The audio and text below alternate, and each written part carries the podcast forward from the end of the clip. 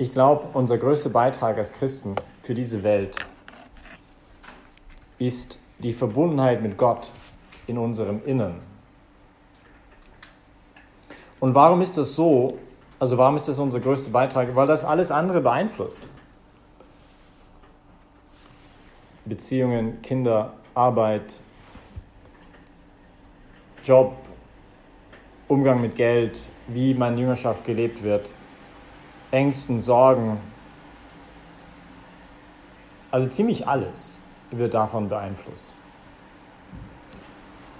Das heißt, der Christ ist überzeugt, dass sein größter Beitrag, den er der Welt leisten kann, in erster Stelle erstmal die, diese Gestaltung seines Innenraumes ist, was wir auch biblisch das Herz nennen.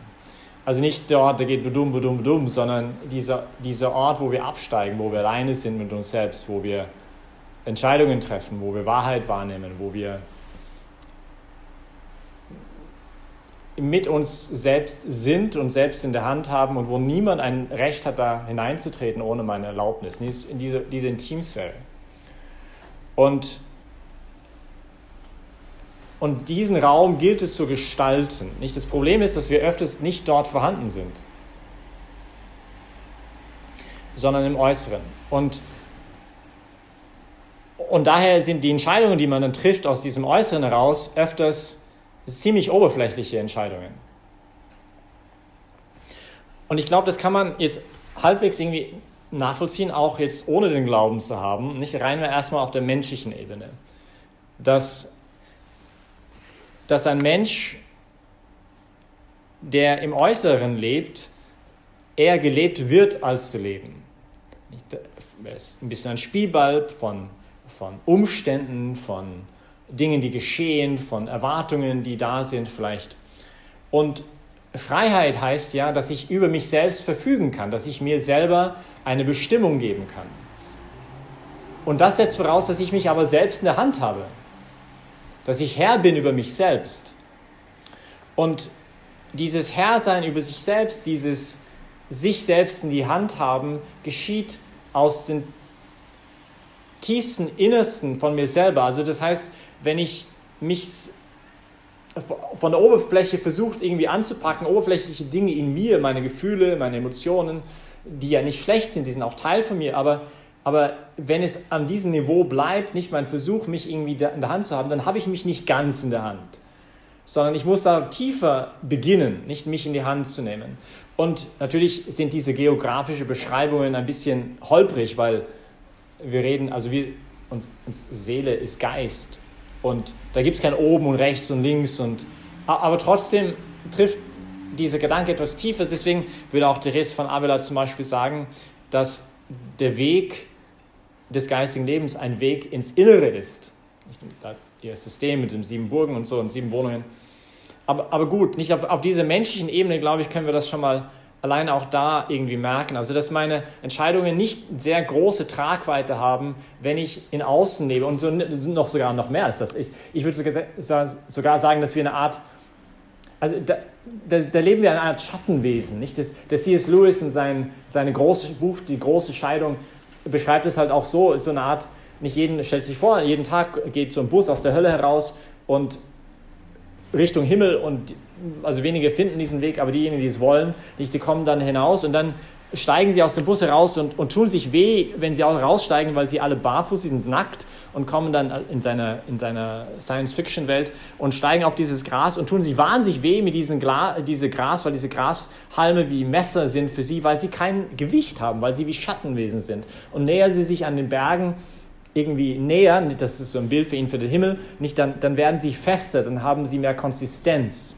Und am Ende des Buches scheint es sogar heraus, dass er merkt, dass der Bus herausgestiegen ist aus, aus einem kleinen Spalt in der Erde, weil für ihn die Hölle eigentlich nichts ist. Es ist das Mangel von Dasein. Und, und das ist, was irgendwie auch passiert, wenn wir im Äußeren leben, dann, dann, dann ist es ja nicht ich, der ich lebe, sondern ich bin eine Fassade und, und werde eigentlich nur gelebt von was die gängige Meinung ist, die Kultur, in der ich lebe, von eben Erwartungen, an, dass mich herangetragen ist, die, die Dinge, die, die, meine, die mich fesseln, die meine Aufmerksamkeit haben. Nicht? Ich, na, natürlich muss ich ja auch ins Äußere gehen. Nicht? Ich, ich, ich bin ja in dieser Welt drin, aber in dem Maß, dass die mich gefesselt haben und nicht meine, meine Relation, meine Beziehung zu diesen Dingen nicht aus einem ganz, aus meinem Innersten kommen, dann, dann, dann werden diese Dinge mich gefangen nehmen und dann bin ich ein Sklave von diesen Dingen.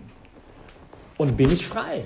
Nicht? Und bin ich ich und gebe nicht diese Welt den Beitrag, den ich geben könnte, weil es nicht ich bin, die beste Vision meiner selbst, die ich jetzt in dieser Welt ähm, auftrete. Also rein auf diese Menschenebene können wir das mal sehen. Aber, aber ähm, eigentlich das Evangelium von heute zeigt uns oder möchte uns zeigen, dass es noch um etwas viel Tieferes geht. Und zwar auf dieser geistigen Ebene ist es eben dieser Ruf zur Hochzeit, kommt zur Hochzeit. Also der Christ ist überzeugt, dass was passiert in der Taufe, dass, dass er jetzt Tempel des Heiligen Geistes ist und dass in seinem Innersten Gott selber wohnt. Und natürlich ist Gott in jedem Menschen gegenwärtig, ob er an Gott glaubt oder nicht, ob er getauft ist oder nicht. Aber diese, diese, diese Gegenwart ist seiner Gegenwart einfach seine Allgegenwart. Er ist überall gegenwärtig. Nicht, weil, wenn er das nicht wäre, dann würde alles ins Nichts zerfallen. Also er hält alles, setzt alles ins Dasein in jedem Augenblick. Aber was passiert in der Taufe, wird uns angeboten, ein, eine Beziehung mit diesem Gott. Also es ist nicht nur mehr, okay, ich und der Schöpfer, sondern ich und ein Freund, ich und der König, ich und der Bräutigam letztendlich. Nicht dieses metaphorische Sprache zu nehmen von der Bibel. Kommt zur Hochzeit, weil wer ist der König? Es ist es ist der Herr. Nicht wessen Hochzeit ist es? Sein Sohn. Wer ist der Sohn? Er, nicht er ist der erste Sohn. Und wer ist die Braut? Das sind jeder von uns. Nicht diese, die Kirche ist seine Braut und sie wird eingeladen zur Hochzeit. Und wovon ruft er? Also woher, woher ruft er? Wo ist diese, dieses, dieses königliche Palast? Wisst ihr nicht, dass ihr Tempel des Heiligen Geistes seid? Wir sind der Tempel. Wir sind lebendige Tempel. Und unseren innersten, tiefsten Ich wohnt Gott. Und deswegen, Therese von Avila, nicht, je mehr du zu Gott hervordringst in deinem Innersten, desto mehr dringst du zu dir selber hervor. Weil er ist das Urbild, ich bin das Abbild. Und je näher ich mit dem, mehr ich mit dem Urbild verbunden bin, desto mehr finde ich mich selbst. Und das ist ganz paradox, nicht irgendwie. Also, dass ich, je restloser ich an Gott hingegeben bin, desto freier werde ich. Und es geht so weit, dass ein heilige Johannes vom Kreuz sagen würde, wie wir auch öfters hier schon mal auch erwähnt haben, nicht, dass in, in, der tiefsten Verbundenheit des Menschen mit Gott ist nicht nur der Ort der, der größten Freiheit des Menschen, weil er jetzt nicht nur über sich selbst verfügen kann in diesem Augenblick, weil er nicht mehr getrieben ist von tausend anderen Dingen, er ist wirklich frei, weil Gott zuerst ist, ist er nicht Sklave von irgendwas anderem, sondern er kann nicht nur über Gott nicht nur über sich selbst verfügen, sondern sogar über Gott verfügen. Deswegen würde der heilige Bernhard von Clairvaux, also diese Dame, nennen die Omnipotentia Supplicante, die betende Allmacht. Weil je näher ich mit Gott verbunden bin, desto mehr nehme ich teil an seine, an seine Allmacht auch in dieser Welt. Je mehr ich im Einklang bin mit ihm, desto mehr habe ich Anteil auch an seine, an seine Macht, an sein Königsreich, an, an diese Herrschaft Gottes in der Welt. Und deswegen merkt man auch öfters, dass es halt Menschen sind, die eine große innere Tiefe haben, die einen unglaublichen Impact haben. Gestern war die Seligsprechung in Rom von dem ähm, seligen Carlo Acutis, das ist ein 15-Jähriger gewesen, der im 2006 gestorben ist. Und, und es ist unglaublich, nicht so ein, ein kleiner Bursche, der ist 15 Jahre alt und er hat einen unglaublichen Impact in seiner Umgebung gehabt. Nicht, warum? Weil er total mit Gott verbunden war. Und und er hatte so eine innige geistige Tiefe. Nicht, da war da etwas, du merkst, du bist vor so einem Menschen und sicherlich kennen wir alle so Menschen, nicht die, du merkst, ob jemand jetzt total oberflächlich unterwegs ist, ob da einfach nur, da ist nichts hinter dieser Fassade, das ist nur Show. Oder ob, ob hinter dieser Fassade wirklich ein, ein geistiges Schwergewicht ist oder nicht. Und, und der Punkt hier ist halt, dass dieses geistige Schwergewicht damit zu tun hat, wie ich diesen Innenraum gestalte und wer dort Herrscher ist und wer dort wohnt. Und, und dass ich selber auch dort immer wieder mal aufzutreffen bin. Nicht? Und je mehr ich aus diesem Innersten heraus handle, desto eben stärker wird auch mein Einfluss ähm, auf meine Umgebung sein. Werde ich Licht sein können und Salz der Erde sein können. Also, die kommt zur Hochzeit. Jetzt gibt es aber eine Herausforderung, und zwar, dass der König ruft, aber niemand taucht auf. Also irgendwie ist der Hochzeitssaal, er ist leer, nicht? Da ist niemand, der kommt. Und, und wir merken irgendwie laute Ausreden. Also zuerst ruft er und dann, die wollen nicht. Die wollen einfach nicht. Und ich glaube, ich meine, nehme ich mich erst selbst nicht in die Hand und sage, hey, also wie schwer es ist, diesen Ruf manchmal zu folgen, ins Innere zu leben, ins Innere zu kommen, mal einen Moment Stille zu machen und sagen, okay, stopp. Was, wo, wofür lebe ich jetzt eigentlich? Was mache ich jetzt eigentlich? Was sind meine tieferen Motivationen? Was treibt mich gerade voran? Und, und wie leicht es ist, einfach sich gehen zu lassen, oder? Einfach mal, ach, nicht, nicht dieses ständige, dieses Bemühen, Verantwortung für sich selbst zu übernehmen. Es ist manchmal einfach viel leichter, einfach ein schöner, netter Sklave zu sein und meine Zeit zu verblempern mit diesem Ding oder mit, mit irgendwelchen Dingen, die uns irgendwie treiben, vorantreiben und, und einfach mal sich gehen zu lassen. Und das kann man verstehen, warum dieser Ruf des Königs zu sagen, komm nach innen, nicht, ich, ach, ich will heute mal einfach nicht. Man will es einfach nicht. Oder dann, was das nächste, was passiert, er, er schlachtet das Mastkalb. Das, das erinnert uns an diese Geschichte von dem verlorenen Sohn, wo der Vater für den verlorenen Sohn das Mastkalb schlachten, schlachten lassen. Und, und der ältere Sohn, der will aber nicht zur Party kommen. Das ist ein bisschen die ähnliche Geschichte hier. Also das Mastkalb wird geschlachtet und er, er tut den Sohn dann bekleiden mit dem Festgewand, nicht diesem Hochzeitsgewand, wovon der eine heute in diesem Evangelium nicht gekleidet ist. Und weil er sich nicht kleiden hat lassen wollen. Nicht? Und, und hier sieht man, was passiert dann. Die Diener, was machen sie? Also der eine sagt, ah, interessiert mich nicht.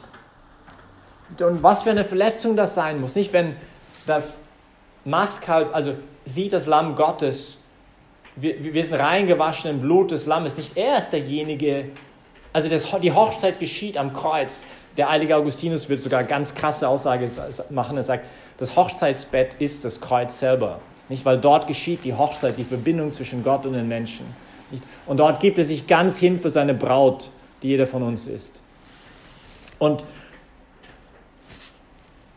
die Diener, manche nicht haben wichtige Dinge zu tun. Geht, eine geht zum Laden, der andere muss seinen Acker anschauen. Nicht? Und auch das ist so verständlich, so menschliche Reaktion zu sagen, ich weiß nicht, es ist mit viel oder ich, dieses sich lieben lassen ist einfach nur mühsam und, und oh, ich habe wichtige Dinge zu tun. Nicht, man bleibt lieber auf der Oberfläche. Oder man wird sogar aggressiv. Nicht, wenn man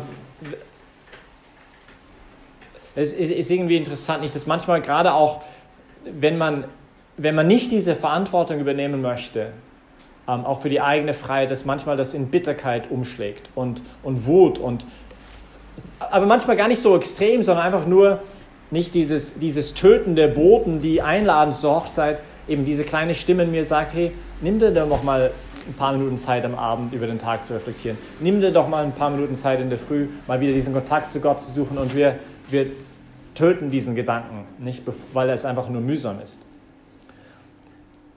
Also es ist manchmal echt eine Herausforderung. Und dann, und dann kommt halt diese Einladung, nicht, die, die aber nicht angenommen wird. Und der eine, der halt dieses, eben dieses Hochzeitsgewand da nicht anzieht, nicht der König merkt, da ist jemand da, der, der kein Hochzeitsgewand anhatte. Und aus zwei Gründen, glaube ich, nimmt man das Hochzeitsgewand, lässt nicht anziehen. Einerseits, weil man muss sich bekleiden lassen, man muss kapitulieren, in, in dem Sinn, dass man sagt, ich kann mich nicht selbst erlösen. Ich kann nicht selber dieses Hochzeitsgewand an, ankleiden. Ich, ich, kann, ich muss irgendwie gestehen, dass letztendlich ich kann mich nicht selbst erlösen. Ich kann nicht die beste Version selbst werden durch mich, meine eigenen Kraft. Ich brauche deine Hilfe. Und die, das heißt, Liebe annehmen ist manchmal das Allerschwierigste. Und zu sagen, okay, ich, ich, ich lasse mich jetzt lieben. Ich lasse mich jetzt lieben. Und, und da vor Gott mich hinzuwerfen und zu sagen, okay, ich vertraue auf dich. Ich, und dann aber gleichzeitig auch zu sagen, okay, ich mache mit, nicht? Ich, ich, ich, ich werde diesen Hochzeitsgewand auch gerecht. Ich, Kirchenväter haben gerade auch im Hochzeitsgewand gesehen, nicht dieses Leben gemäß den Tugenden, gemäß den Gaben des Heiligen Geistes, anzuworten auf diese Einladung Gottes, Leben aus dem Inneren heraus. Und da gibt es immer dieses Struggle, oder? Auch in unserem Leben, im Innersten zu leben oder im Äußeren zu leben. Ähm, gefangen zu werden von dem, was uns nach außen zieht oder wirklich zu leben aus dem Innersten heraus. Und ja, ich, heute, wir beginnen eben diese, gerade diese neue Predigtserie. Wir haben jetzt einige Sonntage bis zum 15. November, wo wir ein bisschen über diese Gestaltung des Innenraumes nachdenken wollen. Heute wäre eigentlich mein einziger Wunsch oder meine Einladung an euch, dass wir bewusst werden, dass es diesen Innenraum überhaupt gibt. Nicht, dass wir, also theoretisch wissen wir das, aber dass wir da diese Sehnsucht auch ein bisschen mehr haben, dort auch zu sein. Nicht? Weil, wie gesagt, sehr oft sind wir nicht dort, sondern wir sind im Äußeren. Und, und dort zu schauen, wie schaut es denn da aus? Und, und diese Sehnsucht haben, diesen Raum gestalten zu lassen von dem König, der in unserer Mitte ist. Und da möchte ich euch eine kleine Übung ähm, vorschlagen, die man diese Woche machen könnte. Und das ist der Gebet der Überprüfung oder Gebet der Erforschung, wo man sich nimmt, vielleicht fünf Minuten am Abend, ähm, Königsklasse wäre vielleicht zehn Minuten, und man hat diese fünf Schritte. Das erste, was man macht, ist erstmal Dankbarkeit. Nicht? Weil die Dankbarkeit in uns eine, einen gesunden geistigen Raum hineinbringt. Nicht? Weil die Dankbarkeit uns hilft, objektiver zu sehen. Nicht das Gegenteil, die Frustration oder die, der Wut oder der Ärger oder alle anderen sind schuld oder dieses Nicht-Verantwortung übernehmen für die eigene Freiheit. Nicht das, das lässt uns nicht klar sehen, was heute überhaupt passiert ist. Und erstmal zu sagen, danke Herr für diesen Tag, egal was war. Und das tut uns in eine, in eine Haltung hineinstellen, wo wir klarer sehen können, was, was ist heute geschehen in meinem Innersten. Der zweite Schritt ist Bitte um Heiligen Geist. Erleuchte meine Augen, sodass ich erkennen kann, wie hast du heute gewirkt in meinem Innersten. Wo, wo warst du da? Wie hast du mich gerufen? Wo hast du mich gerufen? Und das zu unterscheiden von der Stimme, die mich eher nach außen, ins Außen hineingerufen hat. Also bitte um Heiligen Geist. Und typisch gerade am Abend ist dann, wenn man, wenn man dann so ein Gebet machen möchte, fünf Minuten lang, ähm, auf einmal übermannt einem eine unfassbar große Müdigkeit und man kann sicherlich nicht 30 weitere Sekunden beten, weil man nur noch schlafen will. Nicht? Also eine kurze Bitte zum Heiligen Geist, dass ich jetzt gut beten kann, diese Zeit nutzen kann. Dritter Schritt ist dann der Rückblick auf den Tag und zu schauen, okay, wo waren Momente der Frustration, der emotionale Negativität, die mich nach unten gezogen hat, wo ich nicht klar gesehen habe, wo, ähm, wo ich gemerkt habe, da kamen Gedanken von weniger Hoffnung, von weniger Glaube, von weniger Liebe. Wo, wo war diese Nebelstimmung, wo, wo mir Dinge unklar waren, was ich hier zu tun, was ich zu unterlassen habe. Weil so etwas kommt nie von Gott, kommt nie von König. Das ist etwas, und auch gerade die Gedanken, die ich hier habe in diesen Momenten, sind, also diesen Gedanken Folge zu leisten, ist nicht eine gute Idee. Die Entscheidungen, die ich in so einem Spiritual Space treffe, sind immer schlechte Entscheidungen. Und das überhaupt wahrzunehmen, nicht? Heute Morgen in der Arbeit und ich war so unruhend und ich weiß gar nicht, warum das war und ich habe es gar nicht, aber vielleicht nehmen wir das gar nicht wahr. Weil wir so im Äußeren sind, wir, wir merken gar nicht, was in unserem Innersten da vielleicht vorgeht und wo der böse Geist ist nicht immer gleich der Teufel sein muss, aber der mich nach außen zieht und wegzieht von dem Innersten, wo Gott wohnt und die Verbindung mit ihm. Oder im Gegenteil, nicht? Wo habe ich heute Freude erfahren? Wo, wo, wo habe ich gemerkt, da gibt es geistige Energie, da merke ich mehr Hoffnung, mehr Glaube, mehr Liebe, mehr Vertrauen. Da, da, da ist klares Segen, da, da merke ich, wie, wie ich einfach ja, alles in mir erhebt sich nicht zu Gott. Und auch das zu merken, wo waren solche Momente? Und da zu unterscheiden, nicht, wo war das und wo war das und was für Gedanken habe ich da gehabt. Zum Beispiel nicht in diesen Momenten des Frust und äh, der Dunkelheit nicht klar sehen und irgendwie unrund sein. Diese Gedanken, die manchmal kommen, die dann Lügen sind. Ich bin nicht gut genug, du schaffst es eh nicht, das ist nur furchtbar und du glaubst, es war schon immer so und es wird immer so bleiben. Und, und einfach das mal wahrzunehmen und dann vierter Schritt ist die Vergebung, den Herrn zu kommen und sagen, Herr, tut mir leid, wo ich das gar nicht wahrgenommen habe, wo ich einfach deinen Ruf irgendwie nicht an mich herangelassen habe, wo ich einfach mein eigenes Ding gemacht habe oder einfach abgelenkt war, nicht wo ich diese Hochzeitseinladung nicht an mich herangelassen habe. Und dann fünftens Erneuerung, okay, wo, wo bin ich morgen, wie sieht der Tag morgen aus, wie kann ich mich morgen erneuern, was habe ich heute gelernt wie du heute gegenwärtig warst. Das heißt, diese ganze Innerlichkeit oder dieses Reise ins Innere ist nicht eine Flucht aus der Welt. Ganz im Gegenteil. Dieses, es geht darum zu merken, wo in meinem Alltag, in meiner Arbeit, in meinen Beziehungen, am Job, in der Freizeit, wo auch immer ich bin, wo, was macht Gott da gerade?